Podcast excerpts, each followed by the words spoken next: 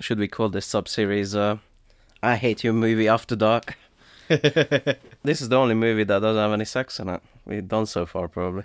Yeah. So it doesn't really work. Unless you think how the guy gets fucked physically.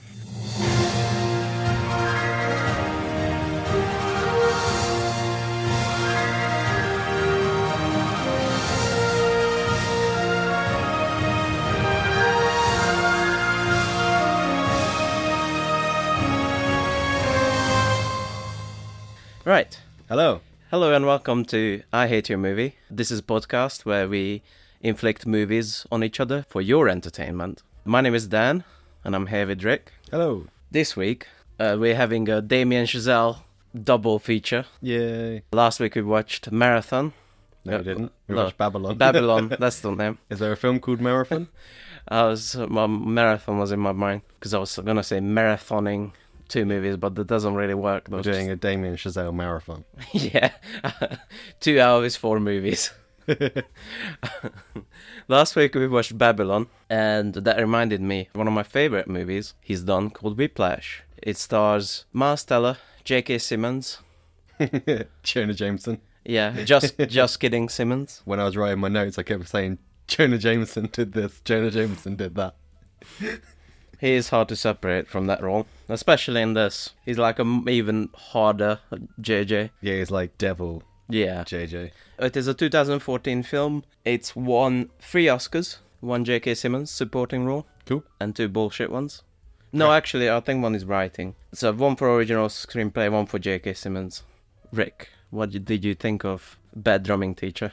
Do, do you want my one sentence review? Yes, I've please. forgotten to, to, to do it again. If this had more jazz, it would be better than Babylon. what? That's so much jazz. But like, It's non-stop jazz. It's not. It is well. Well, there you go. That completely puts nail on the head. It doesn't have non-stop jazz. It has constantly stopping jazz. Constantly, people are like start playing, and then he holds his hand up and goes like does like a closed fist, and people stop Uh, okay. yeah, all yeah. the time. And if it just like, I know it does it for the big set pieces, but yeah. it needed more music to Okay. to kind of get settle into it okay. in the same way that Babylon kind of like that first scene in Babylon when like everything's going crazy and you got the music in the background it plays such a huge part in like driving the story and this was constantly like ba ba da ba da ba ba da da da Yeah, there's two main songs, Caravan and Whiplash. Yeah. And I think you're meant to get used to the songs in the movie, kind of see who doesn't play good, which I really paid attention to this time. if I knew music better I would kind of understand it more and I would probably have a lot more respect for like the craft of this film because when he's saying like oh we're going to take it from the number 3 and Oh yeah, I don't know any of that. Yeah, no But idea. what I'm saying is, so I've seen this movie before, uh, lots of times actually. This is one of my top ten favorite movies of all time, and I'm not a music guy at all. I have no idea what they say. He's they're gonna do the eight half tempo, whatever. I I don't know. But because I'm familiar with the songs, they play enough times in the movie as well. I kind of can tell if someone's rushing or not. oh really Yeah, I can because the music is so good. It's like, and it's very drum centric. All the drum beats go with the main bits, the horns and the stuff. And you can really tell if you pay attention if it's being played well or not. Especially if you listen to the end. The end, he plays it perfectly. See, I just I couldn't tell for li- like a lot of it, mm-hmm. especially when Jonah Jameson's really in Andrew's face, just yelling at him, like Get me bare pictures of Spider Man! These are blurry! "You're in the Fantastic Four, you must know him." Yeah, so like but, you know when he's in his face and like, were you rushing or were you dragging? Were you rushing or you dragging? But uh, I, don't know, I have no idea. Yeah, I could tell. Could you? Yeah, and again, not a music guy at all. But I think this movie is expertly kind of. But even he can't tell. Uh, in that moment, I think he's just nervous and doesn't want to admit a mistake because he feels like he's going to be ousted. Right. I suppose that's shown by the guy who gets kicked out. Yeah, I've got a question for you. Go on. It's a very layered question. Do you agree with me? Or if not, explain how J.K. Simmons is not the scariest movie villain of all time. Here's- Um, no, Okay. don't think he is. I think he is for me. Yeah, Damn, he gets me. He's so fucking he scary. is. He is properly scary. Yeah, Don't get me wrong. J.K. Simmons plays it so well. yeah, I think he got like 47 nominations for awards for this. Yeah. Mm. And rightly so. Because even though, you know, he plays the jokey news guy in Spider Man, but generally he doesn't play this kind of like shouty, angry kind of role. And he really digs in. Mm. yeah. And does it well. Especially serious. He doesn't. He doesn't do serious. Yeah, a yeah, lot. for sure. But I think it's not the scariest villain for one reason, and that's that even though all of these kids are like at the top of their game and they want to be the best, technically they could just walk out and leave and not come back. Go back to the the rubbish people's class that Andrew first Yeah. started in. He holds power over them. Ah, we should explain this fucking movie before if someone hasn't seen it. Um, so basically, it's very simple actually compared to Babylon, especially. Yeah, I think I said to you before, Babylon's like seven films in one. Yeah, yeah. This is half a film, but very, but it's very detailed. yeah, and he, there's a lot to think about. So basically, we follow this guy called Andrew. He's a first year jazz drum student in Jazz Academy, Schaefer. Schaefer. He wants to be the best jazz drummer ever. He wants to be one of the greats. He wants to be the best jazz drummer since that guy that I had never heard of. yeah, there's a lot of that, isn't it? At least you've heard of John Smith, even though he died when he was 35 of It's alcoholism. not, even, it's not even John Swift. It's like they've got some weird names. You've heard of like you've heard of Razzie Jameson, right? what? No, I haven't. What are you talking about? Yeah.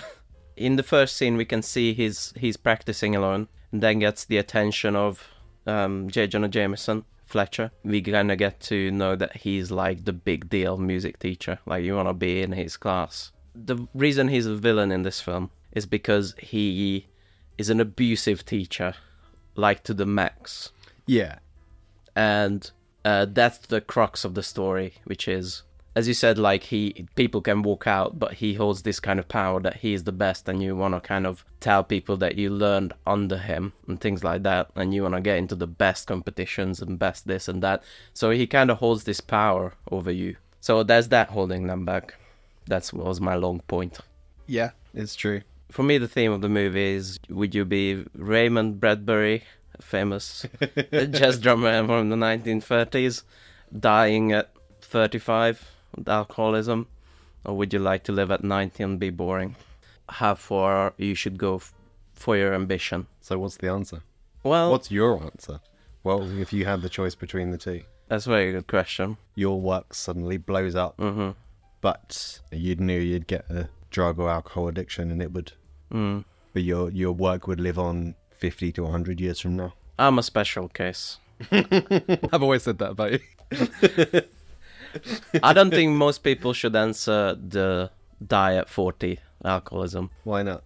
because that's not a normal life. But I don't have a normal life. I kind of honed everything into my artistry. I would prefer. I, I don't like the famous part of it. I don't care if I'm famous. I want people to read my work. You know, Okay. I want people to read my work, and I kind of, I want to be just comfortable enough to live from it. But don't do that. Don't, don't be, don't be like me. It's actually quite telling that I used your example, like of your like comic book work, that I didn't naturally assume that this podcast would be would be popular enough to for us to go on a drinking binge and kill ourselves. I would die for this podcast. That's that's the dream. What would be like the podcast equivalent of Mars drumming so hard that his hands bleed? We get chapped lips. I tell you, we we came close last week with the recording of Babylon. That's true. Yeah. Like, Jesus. I stood up from that and my, my ass hurt because I've been sat down in the chair next to a microphone for so long. There's a few things I'd like to talk about from the from the intro before we even meet any of the characters. okay. So, first things first, makers of the film came up, and one of the makers of this film or the production company of this film was Bloomhouse. Yeah. B- Blumhouse. Blumhouse. Yeah. Bloomhouse. No, Blumhouse. It's Bloomhouse. Look it up. It's Jason Blum. Blum. Everybody says Bloomhouse. Producer Jason Blum have Jason Blum. Welcome to the Blumhouse. Uh, a Blumhouse film. Blumhouse, Blumhouse movie, Blumhouse movie. The Blumhouse model, beginning of, of Blumhouse. It's like a Bloom. It's like a Blum. I'm going to continue to say Blumhouse Okay, it's Blumhouse. because it's not Bumhouse. I ref- I refuse for it to be Bumhouse Films. BH Productions. Anyway, back on Yeah, that that company yeah, obviously synonymous with horror films. yeah. Just surprised me. Maybe they put some money into other types of independent production, or you can argue this is a horror movie, which it terrified me. I don't think it's a horror film. It's a character study. It's a drama, but you know, any horror movie is a good drama, really. Weird thing. Why is Whiplash written in such small letters for the title? I don't know. It's so small. It's like an eye test. it's, it's it's literally like three percent of the screen. Yeah, so we uh, talked about how Andrew he practices alone, and then J.K. Simmons comes in and gives him instructions what to try. It just walks out. And as, as he tries it, and is like really tries it, he just walks out. It's weirdly shot at this point. It really felt very very indie. Okay. This one, I, I didn't get that vibe later in the film, but it's very kind of like static camera. Someone kind of walks on. I just like the beginning because it's not like bring, bring, bring, bring. Ugh. Andrew wakes up, alarm clock. I'm late for jazz school. you know? Smash Mouth starts playing for some reason. Yeah. Somebody once told me the world was gonna roll me. I ain't the sharpest tool in the shed. Oh, R.I.P. Smash Mouth. Uh, That guy. His name is Smash Mouth. didn't come up in this in this film. It's not one of wasn't one of his aspirations. Yeah, I like how it just like, straight goes in there. The story happens now. Yeah, And It's, it's, it's great. Then Andrew goes to the theater, I really like this. the, the relationship side. No, there was like The theater. I like the fact that someone went to the cinema. Well, no, that wasn't it.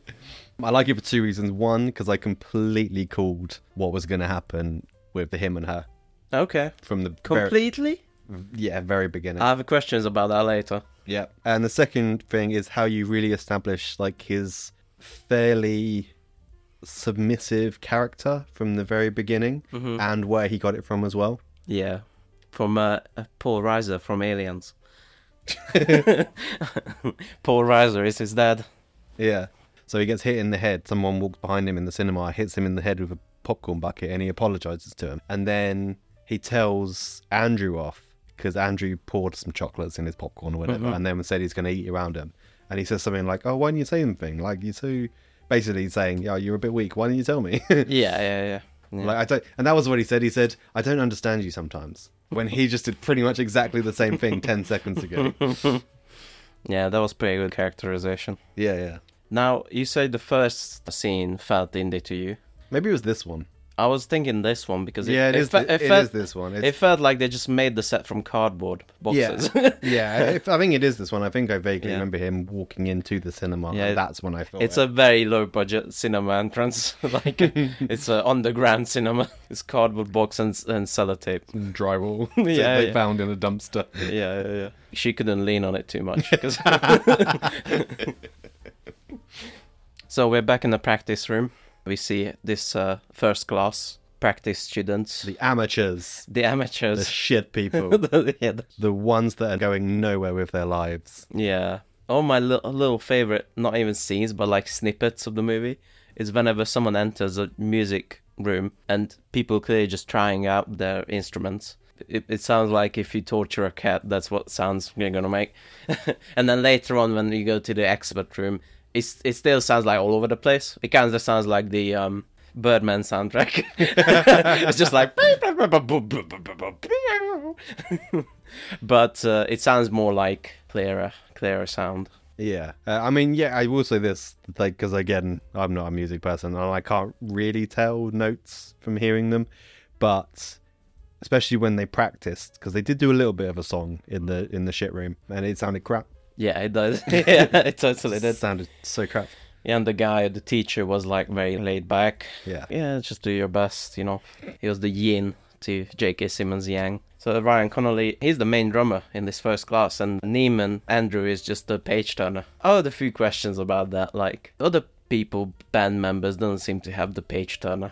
So there's always just one guy who's extra who sits there. I have no idea. Okay. Email your answers at I don't give a shit at ihateyourmovie.com. So this is where Andrew um, goes and asks the cinema girl uh, out on a date. I knew from the, that moment that relationship wasn't going to last to the end of the film. Of course, yeah. As they're practicing, Fletcher comes in. Dead silence Okay. in the room. He looks at the music sheet and he's like, cute.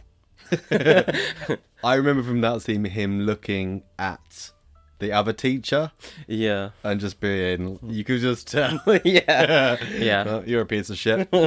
He rehearses few individual people on the music. yeah. And then he gets to the drum and he asks Ryan to switch with Andrew. There's a lot of like, do a eight and a half and, Yeah. a, and a fourth quarter. seven and a half bingbats Brits. do that and there's like some kid who's like just blows 10 seconds but not even two No, it seconds is. It- that's, but that's what bugs me about it. Like, sh- I mean, surely you can't tell in like ba ba da. that's it.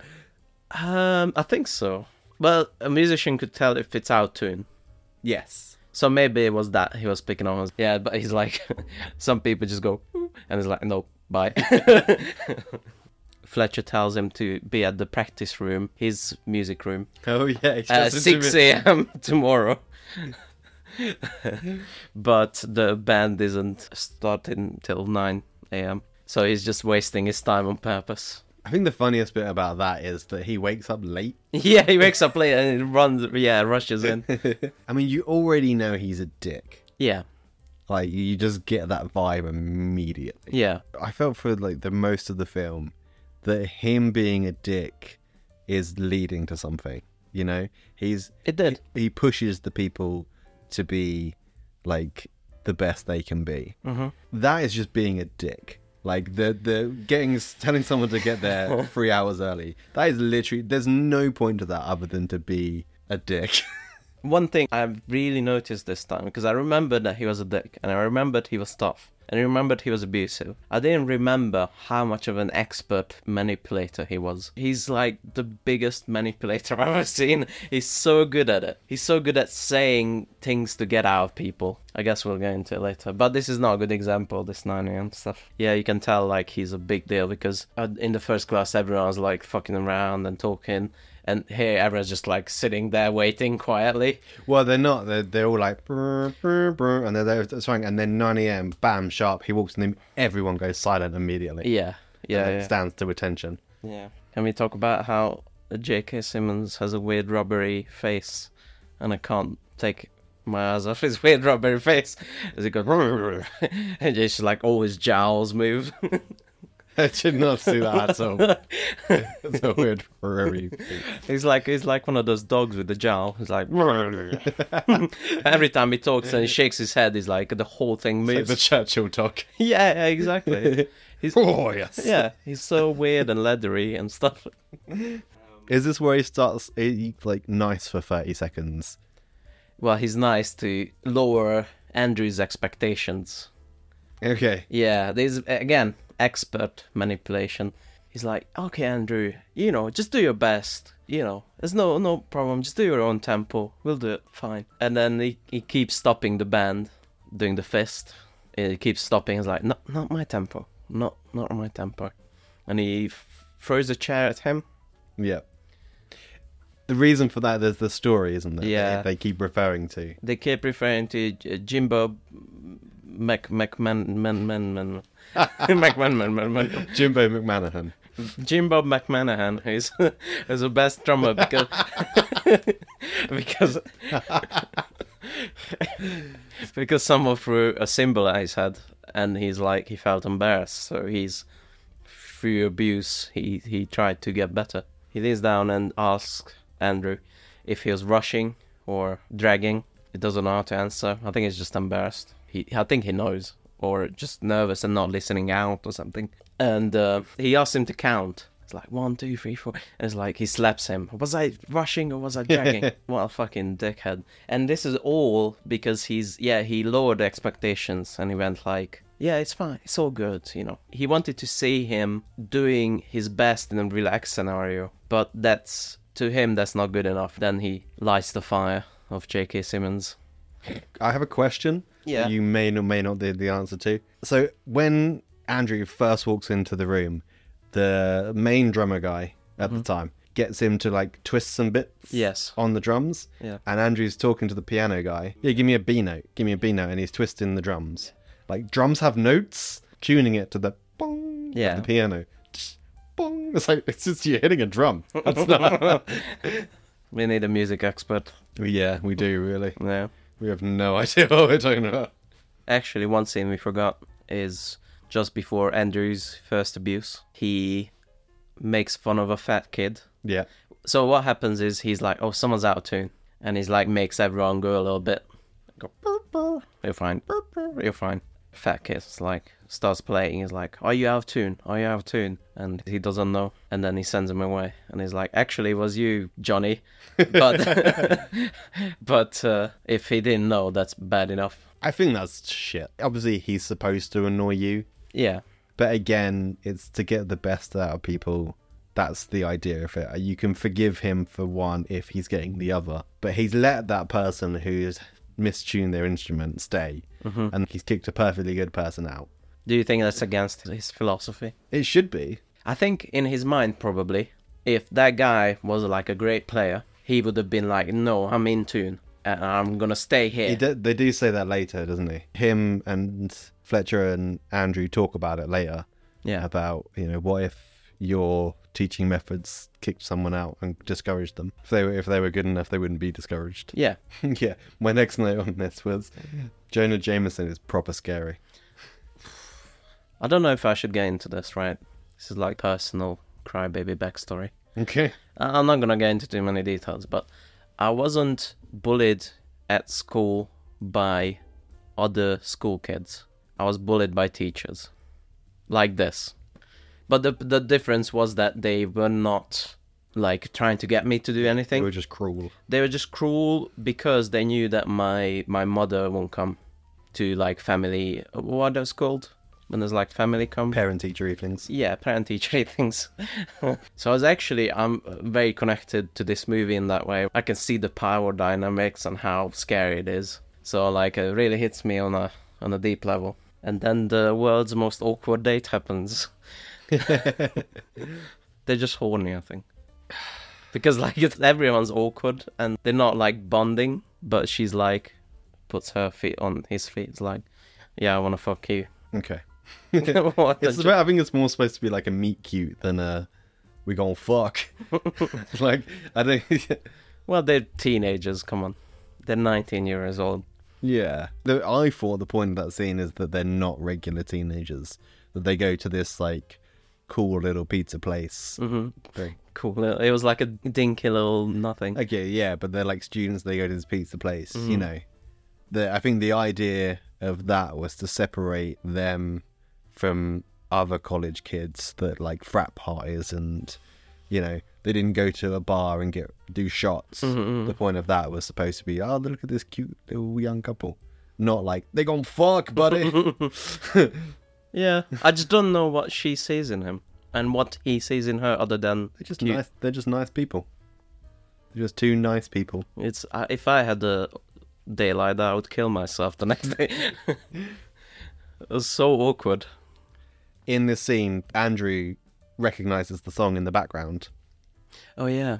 Um, and for this point, they actually do make up a musician. Okay. Not Jim Bob McManahan, who's definitely real. Yeah, they don't. They actually make up a musician for this scene, Okay. and it's um because the music in this is done by Justin Hurwitz, Okay. same guy who did the music for Babylon, Okay. Yeah. uh, and it's like a composition of all of his music in this scene. Sounded legit. Yeah, I wrote early on. Did Miles Teller learn drums? So I've got something to say about that. It's J.K. Simmons who was interviewed. Okay. and the director Damien Chazelle didn't know that both him and Miles Teller have like extensive background in music. and he was like, "Oh, do you think you can understand this uh, music lingo?" he, he was like, "What?" And he, I think J.K. Simmons does say he was like a music teacher at some point. something like Uh, he that. did have to take lessons for this. Okay. Yeah, he kind of like maybe like top up lessons. Okay, maybe. Yeah. And same with Miles Teller as well. Miles Teller, it says, He was in a rock band. was he? He's been drumming Yeah. since the age of 15, Yeah. but he did study like four hours a day, three days a week. I bet. Yeah. It's uh, looks impressive by the end. And about 40% of Miles Teller's drumming is used in the soundtracks, his drumming. That's really cool. That's it. They've used like body doubles for some things. Most of his drumming in the scenes is essentially him. Wow. So there's one scene that's really scummy.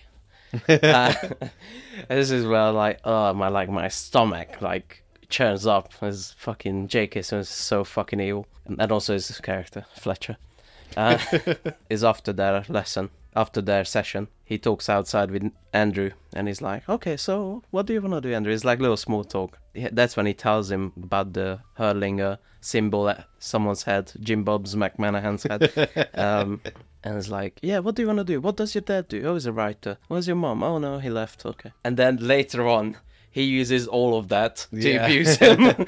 he's such a fucking scumbag. The way I remember that scene is he really like gets in his personal space. Yeah, that too, yeah. He's like he's just asking him like It leans on him. friendly questions. Well he's leaning on the wall. He was leaning on the wall, but it like, he's like, Yeah, like his hand is over his shoulder. Like Yeah. his forearm is in Andrew's face. yeah. But yeah, he does his research before he abuses people. Fucking hell. And yeah, it is scary, like, to see him switch from seemingly kind to like the most evil being in the universe. J.K. Simmons' character Fletcher. Mm-hmm. What do you think he's like in the real world? Like i- if he goes to dinner with someone, do you think he's like a nice, friendly person, or do you think he's still just like an arrogant dickhead?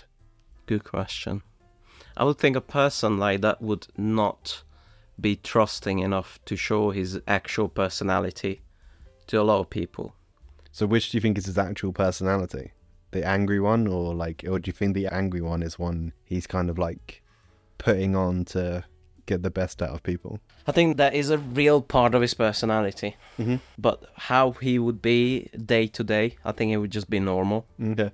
Yeah, if he has like a wife he trusts, he'd be just normal to her, like a normal human being. When the music ambition switches in, I think he's he turns on the aggression. Some of the it's very colorful insults he uses. Let's just say that Oh god. the F slur comes out a few times.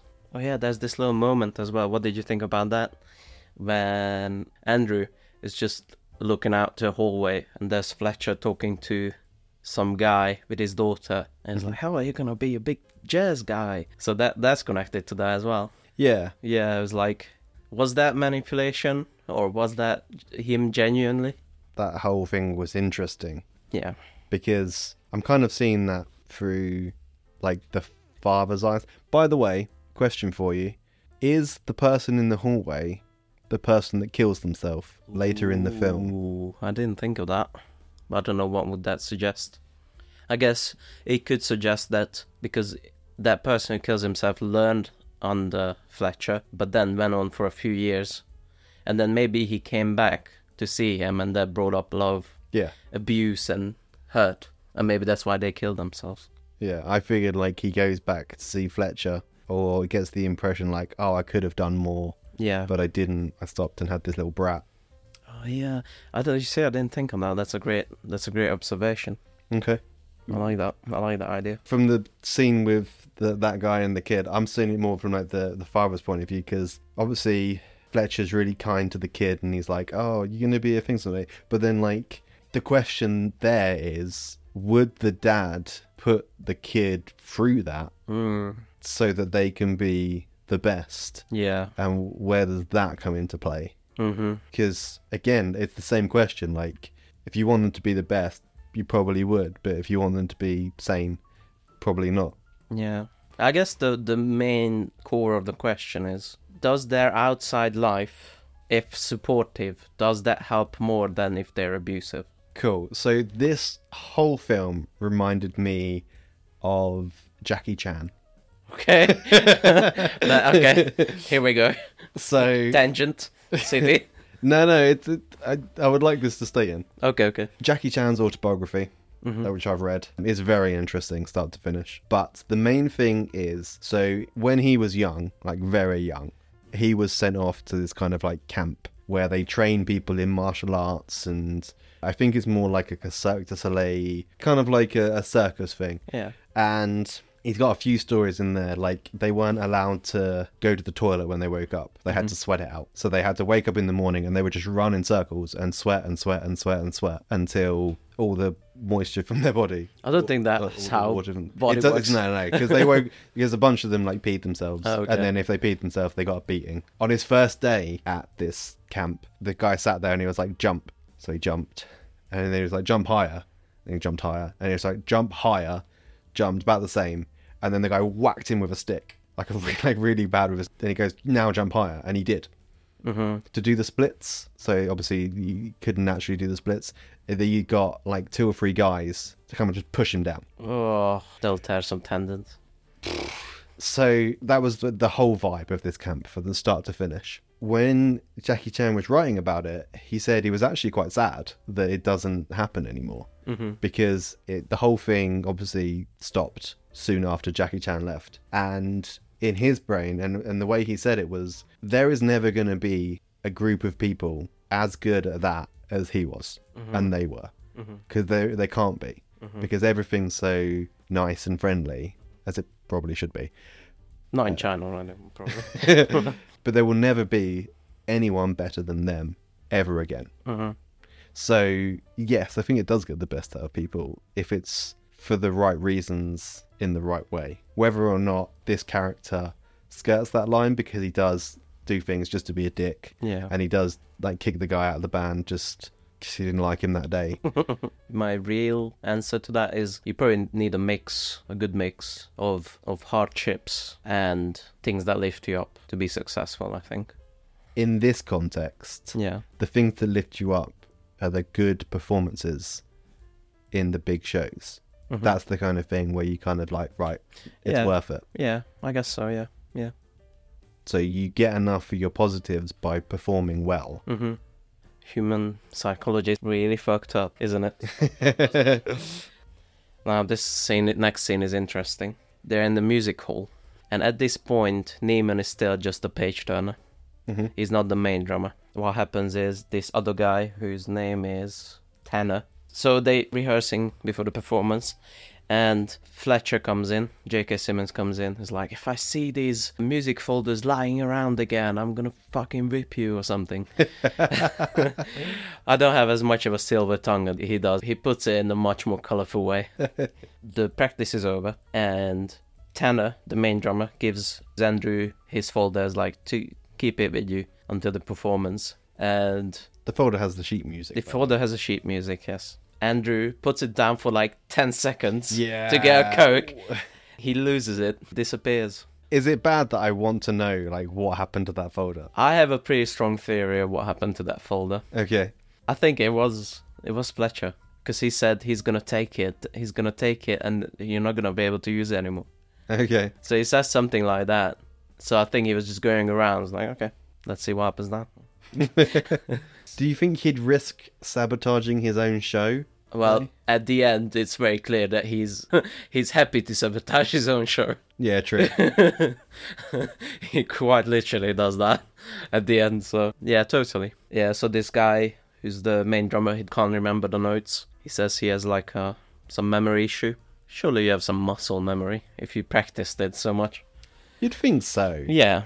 like especially as you rehearse as much as they do mm-hmm. i've never seen a drummer in a band and i've seen a lot of bands Mm-hmm. i've never seen them once use sheet music for like an entire set Mm. Yeah. yeah. like an entire like 12 song set Yeah, he has like uh he has the first fifty dates disease. He- he- he's, he- he's the guy from memento yeah, yeah, he has to like scratch the notes on his skin. Whiplash. yeah, so this is where Andrew gets his chance because he remembers the music because he tried it so many times on his own, and he, they actually get first place. yeah Nice. Oh, what did you think about the uh, family dinner scene? Oh yeah. Do you know what? I completely forgot that scene existed. Yeah, that one's a bit too obvious to me, I think. But uh, I guess it's a discussion worth having in this kind of movie, or bringing up. It's a bit comical when the two jocks come in. Yeah. Johnny is class president, and and Richard is. Uh, hey. fuck you, I can't remember another g- name. Brad. And Brad is is the best football ever footballed, and he's like, he "Oh, throw the he throws the ball real good, yo. Yeah, yeah, yeah. And uh, he's like, "Oh, I'm a drummer at the best music school and the Yeah. best class," and everyone's ignoring him. And then he he speaks up later and he insults everyone, just Yeah. everyone. And yeah, that's when they have the discussion: uh, what's better, living a full life or being Jimbo McMahon?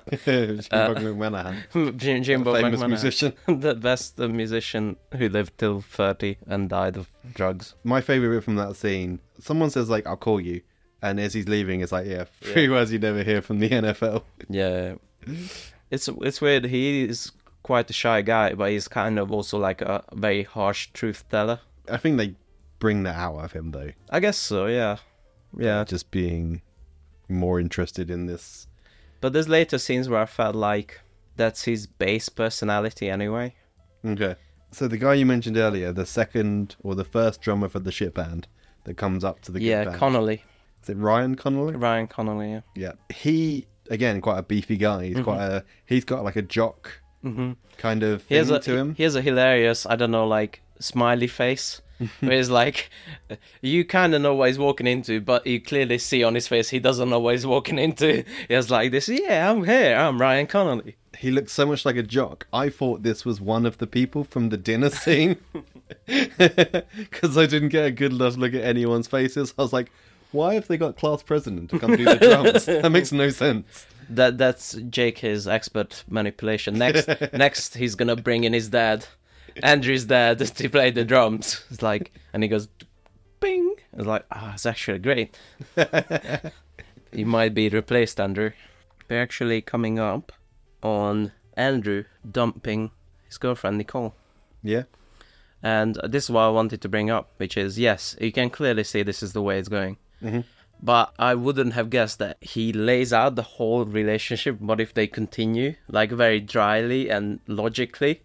It's like okay, we're gonna we're gonna date, and now I'm gonna keep focusing on music, and I'm gonna start to resent you for trying to take time away from me and this and that. And so he dumps her. I think that all of that's completely unnecessary. If he'd have just sat down with her and said, I need to focus on my music, bye. I think I would have understood that. And I think if I would have understood that, most people would. they were probably still very early on in their relationship and probably still rose colored glasses. And he needs to explain why this won't work.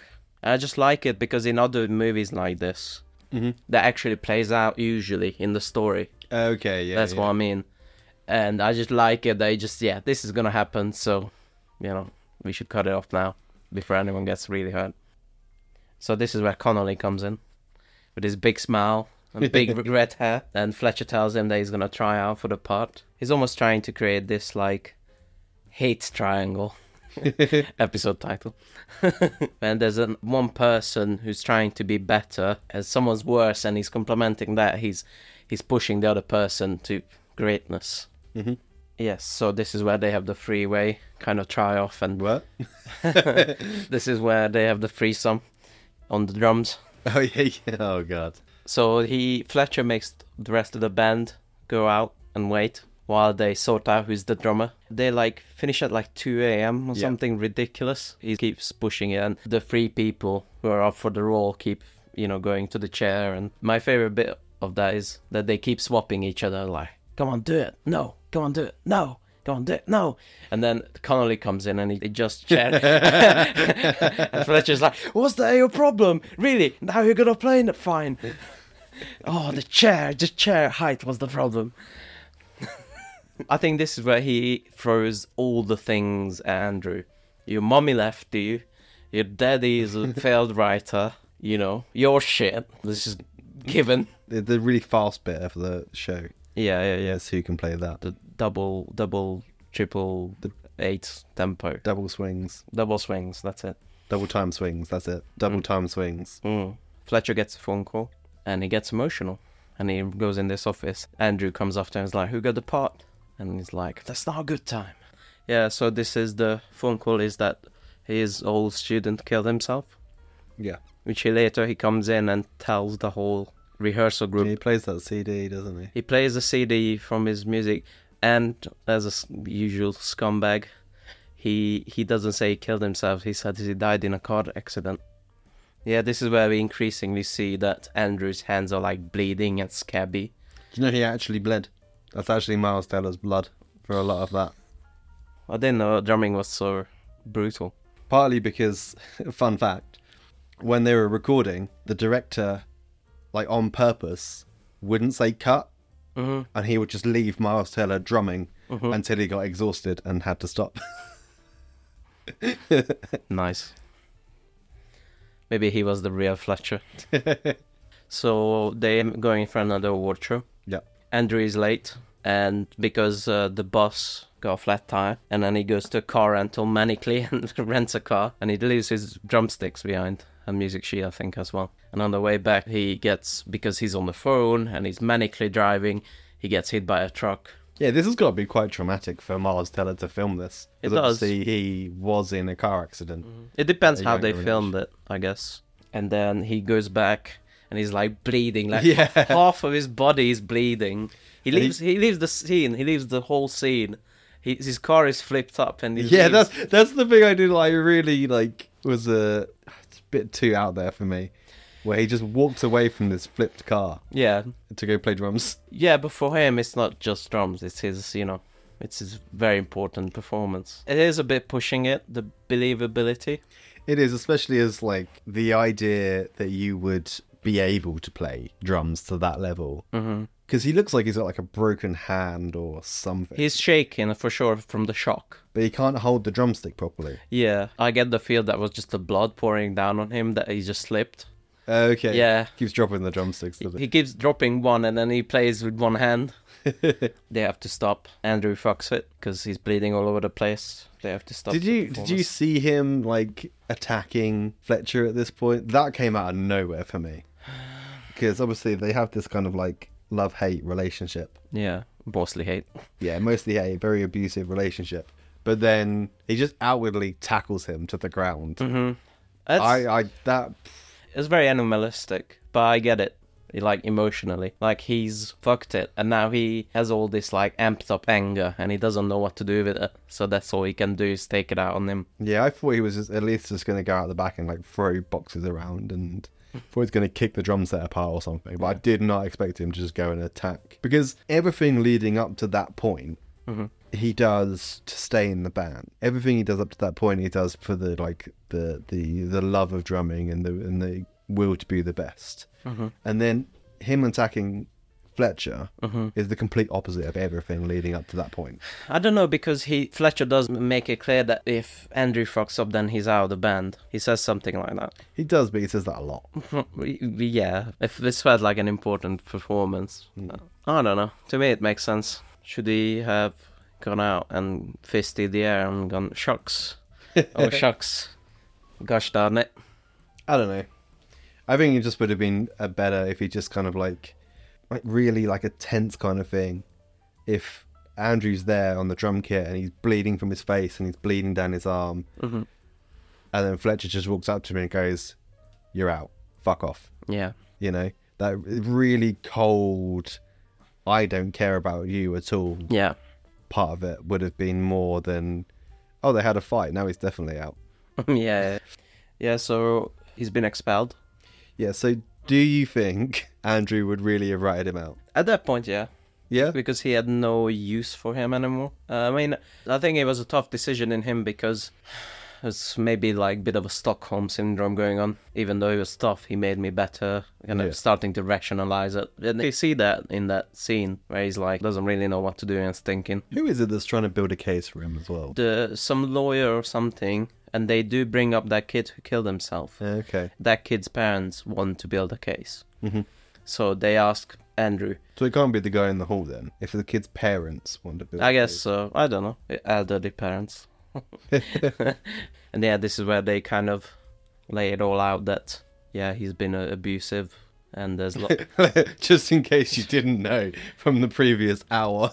Well, it- they lay it out for outside the venue, you know, of the of because everything was pretty much insulated in that music room. But now it's out. Andrew's father knows. Right, we're getting up to the end. So Andrew, living his normal life now. Yeah, he gives up the drums, which I didn't like. I didn't like that either. I thought that was a bit of an overreaction. Like, fine, you're maybe giving up being a best jazz drummist Yeah. of all time, But, but, you can still play. you He's can still got play, A you lot can- of talent, and he yeah, can still you can still make use a that. living out of it. yeah, for sure. you can be like that guy we see on the on the street with the, The buckets.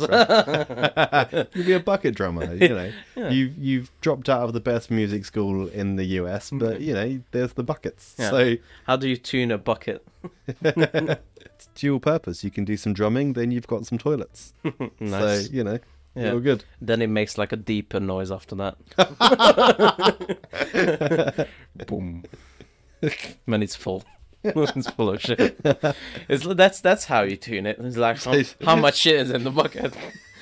It's very little shit that makes a high pitched sound. This is the Spider Man free. I'm not to walking on my fan.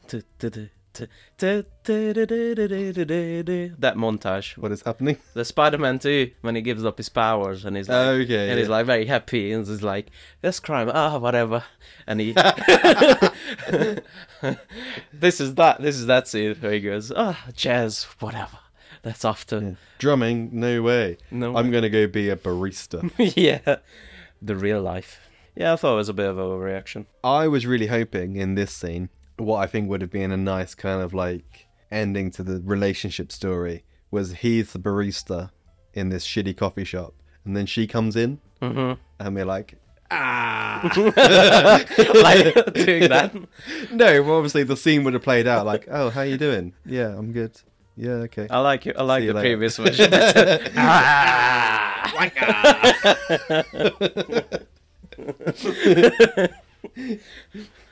It's good to do that nose thing. The nose is bent point.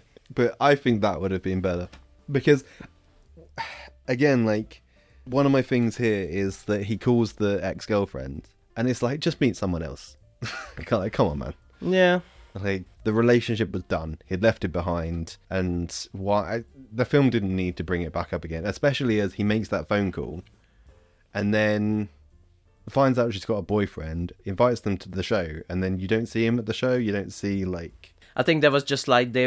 It was like an unspoken "we're not gonna come" yeah, thing that when they were talking. yeah. I just didn't see. You know that was done. That whole storyline was finished. Um, Why he if he's he can have regrets about that situation without it being like phoning her up. no regrets. It's just a, like a symptom of the same thing of him living behind the drums, being a barista, and now he can be in a normal relationship. And I think that was just the illustration of that, you know, because if there would have been another scene where he goes out, tries dating, it would have been a bit redundant, you know? I disagree. I just I think it's such a stupid move. Like how does he think that's gonna go? He's gonna give this woman a call and be like, "Oh, do you remember how I dumped you for drums? well, I've given up drums now. Do you want to give it a go?" No. So again, I think you it would be better if, or just like make him look really bored, make him on a date somewhere, and he's like, "Uh, yeah, okay, whatever, yeah, sure. Yeah, you got two brothers. Interesting." Do you want me to use your favorite two words? Oh, what's my favorite two words? Free pie. thematic resonance. it is a thematically resonating thing that he's doing all the symptoms of going back to normal life, and this was just an easy way to show that. Yeah, again, just someone new that would, would have done that better. Yeah, it would have been longer scene, and that would have been annoying. No, you- like I say, you just have exactly the same thing. You just have him sitting wearing nice clothes. He's he's on Tinder and swiping left to everything. is left? Is that? I don't know. I'm too old. I don't know. I've, n- I've never used Tinder. So, Andrew is out and about, single, ready to mingle. he goes into a jazz club where he sees Fletcher is playing, Yeah. and he plays a piano. is interesting. I thought it would have had a more aggressive kind of weapon. I mean, instrument. Yeah. Yeah, Yeah, yeah. It surprised me that he was playing a piano trom- as well. trombone. Yeah. Something like that. Yeah, Saxophone, saxophone. trombophone. I didn't talk about this, but n- right next to Miles in the band, always this guy with the giant. What's that called? That was like the double bass. Yeah, it's like uh, it's bigger than him, and it's just. uh, I was looking at that guy sometimes. He had funny reactions. really? Yeah, he's like, whoa. whenever he, whenever, Oh, Yeah, but he did, he did. I really want to find that clip. He goes like, uh, at the end when when Mars doesn't know how to play the new song, and he's like, whoa, oh. it was funny faces. So anyway, uh, Andrew goes into this club. Fletcher plays the piano, and they have a little little talk. You think this is his real personality, from Yeah. the way this he's is, pre- yeah. This is what. but no, no, I don't think it is. No. No, based on what happens at the e- very end. So yeah, he's again cool and collected and just personal. He's like, "Oh, someone kicked me out of the university. I wonder who it was." And he's like, "Oh, that's crazy, dude. I wonder who that was. I wonder who that was." I don't know. Like Hey. it was really obvious that it was him, by the way. yeah, of course.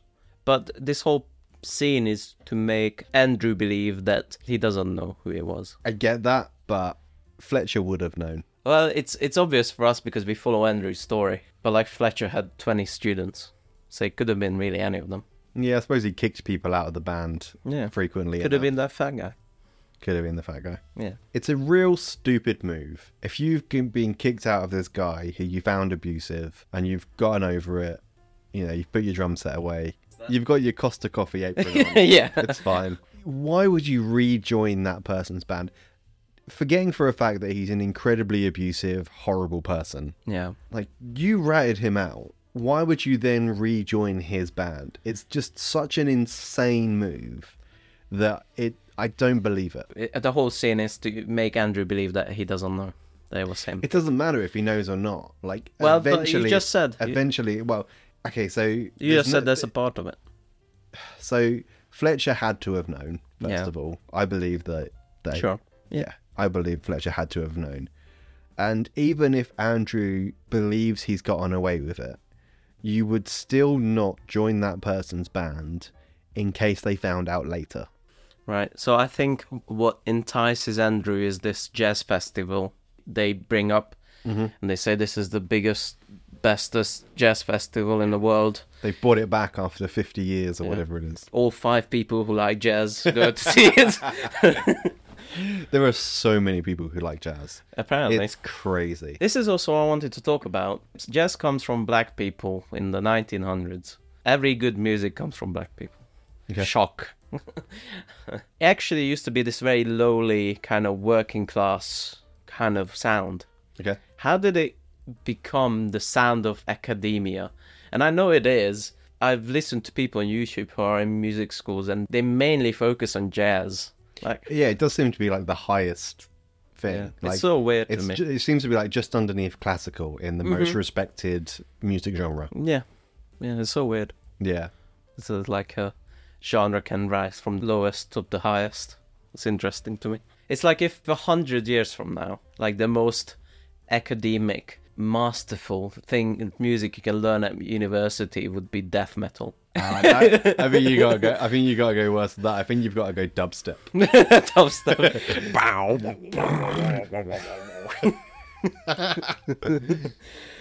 five, six.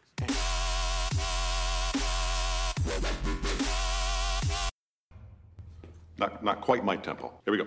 yeah. Yeah, like yeah. It's kinda like that. so yeah, Fletcher invites him to be his uh, new drummer and it's all a setup. Yeah. Shock. Dun dun dun. Yeah. So this is why I'm I'm saying that in this bar he's not himself. He's like found an opportunity to fuck this guy for good. Fuck Andrew for good. Yeah. I love what he says in the beginning as well before they go on stage. Everyone will be here. Do your career dies here or flies here or something like that. Yeah. He says like any one of these people out there can make a phone call and you'll be the next Jim Bob McManus. job in Manhattan. what these people also do is never forget. So if you fuck up, that's you for life. yeah. And that was his whole idea. Wow. It's It's s- such a uh, it's like such a cold knife in your back. Such a piece of shit, and he, so he sets him up, and then they start playing a song that he doesn't know, then doesn't have the music sheets. We're gonna we're gonna we're gonna start by saying playing jazz time swing. for. upswinging, yeah, upswinging. That's the song. Yeah, the third song in the three songs. and I- again, this really didn't gel for me. Okay. because Andrew has given up drums and he picks the drums back up to play for this band. Mm-hmm. So he doesn't give a shit. Like he's given up and he picks it back up for this thing. So if he fails this audition or fails the show, it really doesn't make a difference towards the end of the film because he's already given up. I think the implication that he chances to go to this is, means that he doesn't want to give up. It's just all a temporary thing. Mm, Okay. I think that was it. Because, like, it's, it shows his boring life as a barista and, like, yeah, whatever.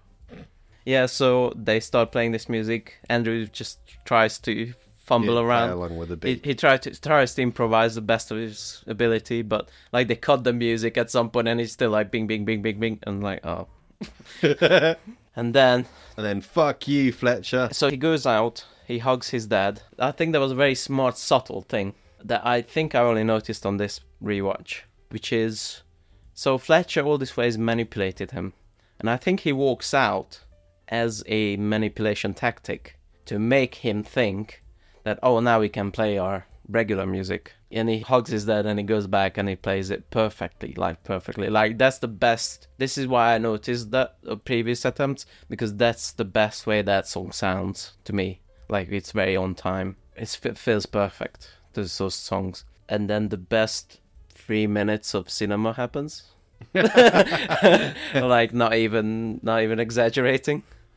When uh, Andrew just keeps playing and he says to Fletcher, "I'll cue you in," and he just takes over. He takes over the whole. I yeah uh, so, situation. Okay, so for, like right, uh, back, back back up a little bit, little bit, little bit. Okay. So he starts. Fletcher goes up to the stand and he's like, "We're gonna slow things down a bit here." And Andrew just starts drumming wildly. Then he says to the what guy, "I'll cue you in," and then.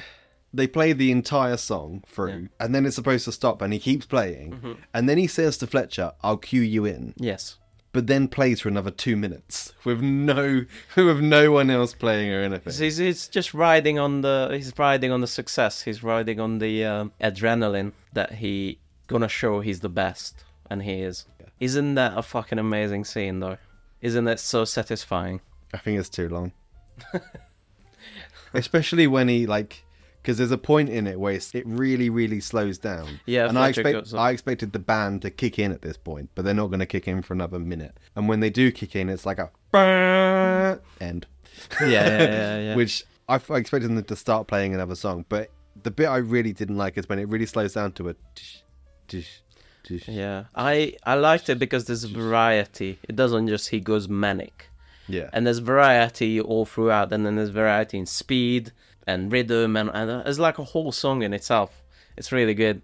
It's really good. I really love that. Fletcher and Andrew starts to see eye to eye, kind of. They, Yeah. they kind of have this super close up on their eyes, and they just look at each other. and they're like nodding at each They're other, nodding like, mm. at each other, and this is, is a very conflicting bit to me, which is like, so who won? Andrew kind of rose up to his level. I think that's what the movie's saying. That he can command this music now. Then he is that thing that he- Fletcher was looking for all this time, and now they have this like understanding. But I feel conflicted about. Like it's kind of if you think about it, it's a very bittersweet ending Yeah, for sure. because he's like, oh, okay, so he gets to die at 35, like Jim Bob. and Fletcher got what he wanted, even though he was a giant fucking asshole. It's like a, a Joker actually killing the bus full of people, you know? That shouldn't happen. It's like the Joker actually poisoning Gotham River, you know? Like, Yeah. it shouldn't actually happen. But it has. Well, everybody wins. Do, Isn't- do is- they? Isn't that a great ending? Just because. So the the idea wasn't that he's going to die at 35. The idea is if you had the choice, w- would that be the case? If you had the choice, what would you choose? It doesn't mean he's going to die at 35. It just means he's now has the chance to be the best, and where that leads him leads him wherever it's going to. That's a nice takeaway that I didn't have. yeah, I more see it as like, yeah, kind of this bittersweet ending of Fletcher wins and Andrew rose up to his level and he's going to be this ambitious player that's not going to stop until he dies early of stress or something. You know, that's what I took away from that ending. But it was kind of nice. The only nice bit was in it that he just kind of conquered him. This like this like fucking unstoppable force meeting the immovable object. It's kind of like that. Yeah, yeah. It's kind of, that happens in this movie at the end, and they just kind of like nod at each other. Like, oh, yeah, all right. so that's Whiplash. Cool. What what would you give it? I haven't really gauged you for overall opinions yet. Um, it's a good film. I would give it a six out of ten. So like five is watchable. Wow. I would watch it again. Anything lower than that is like okay, it's all right. It's Mm-hmm. just meh, meh. So it's it's a good film. I don't think I would watch it again. Mm-hmm. I think once is enough. I think I would be less disappointed if you hated it. this middle of the road answer. I'm gonna give it a ten out of ten. Ten out of ten. Yeah, um, it has flaws. Fuck it. yeah. I love it that much. Every time I watch it, I love it more. So that's you know top ten movie for me. Ten out of ten. Uh, you know me. I don't like films where the main character's a dick. Well, this Andrew was on a dick. Well, kind of. Yeah, he is a bit. I of a guess dick. so. They both are really. I guess so. Yeah. At least we agree on that. Plus, I've seen better Trevor. That guy who was outside with the buckets. What are we watching next? So the look of shock and fear that was on my face a minute ago, while you wanted, distracted you a little bit, was the realization that I had to pick a film for you to watch, and I have no idea. I thought we picked uh, the other day. Did we? I think we're going to. I think that's Okay. the film I'm going Okay. for. So we are going to pick Spooky Bride. Spooky Bride. The film we're going to watch is the 2019 film starring Samara Weaving. It's called Ready or Not. Uncharacteristically, this is a horror film. That is the I think I would say it's the first horror film I've recommended. Mm-hmm. Maybe. I don't know. we don't know. There's, there's been too many episodes now. There's It's been true. There's, I, there's can't- I like genuinely can't remember them all. uh, there's uh, the the thing is 24th, so we're at like 27 recording. kind of. Yeah? yeah, or 28 even. Wow. Yeah, there's too many things to keep track of. I really enjoyed this film. I have only seen it once. Mm-hmm. Like I only saw Guns Akimbo once, and I'm hoping to. Ha- it's going to be that magic again. I hope so. Where like I noticed a few bits that I didn't notice the first time around, and please do not do any research into this film at all. I know we saw the trailer. Yeah. Mm. uh, that was pretty spoilery, but I'm not going to say more than that. Okay. I'm not going to say more than that. I feel like spoilers have a lesser effect on me Okay. because I already kind of can call a lot of things that happen, and I more look forward to the execution anyway. Okay. So uh, don't bother me. But yeah, don't watch the trailer. It's pretty spoilery. I am interesting to see your thoughts Okay. at, about the end of this film. oh, it ends with the giant drum solo. bang, bang, bang, bang, bang. Ah, Well, thank you for listening to this episode of I Hate Your Movie. We watched Bad Drumming Teacher. yeah, trademark, copyright. we have a Patreon We do, where we do bonus episodes every month for one pound only. or one dollar, depending on your denomination. Yes. It's it's not not much, all right? It's not Yeah, much. it's cheap. It's cheap. It's cheap. You get a bonus where, episode. Where else are you going to get an hour's worth of content for a pound? Yeah. A half hours to 45 minutes worth of content. Shut up. Uh, and we have an Instagram where we sometimes post things and you can interact with us. I hate your movie.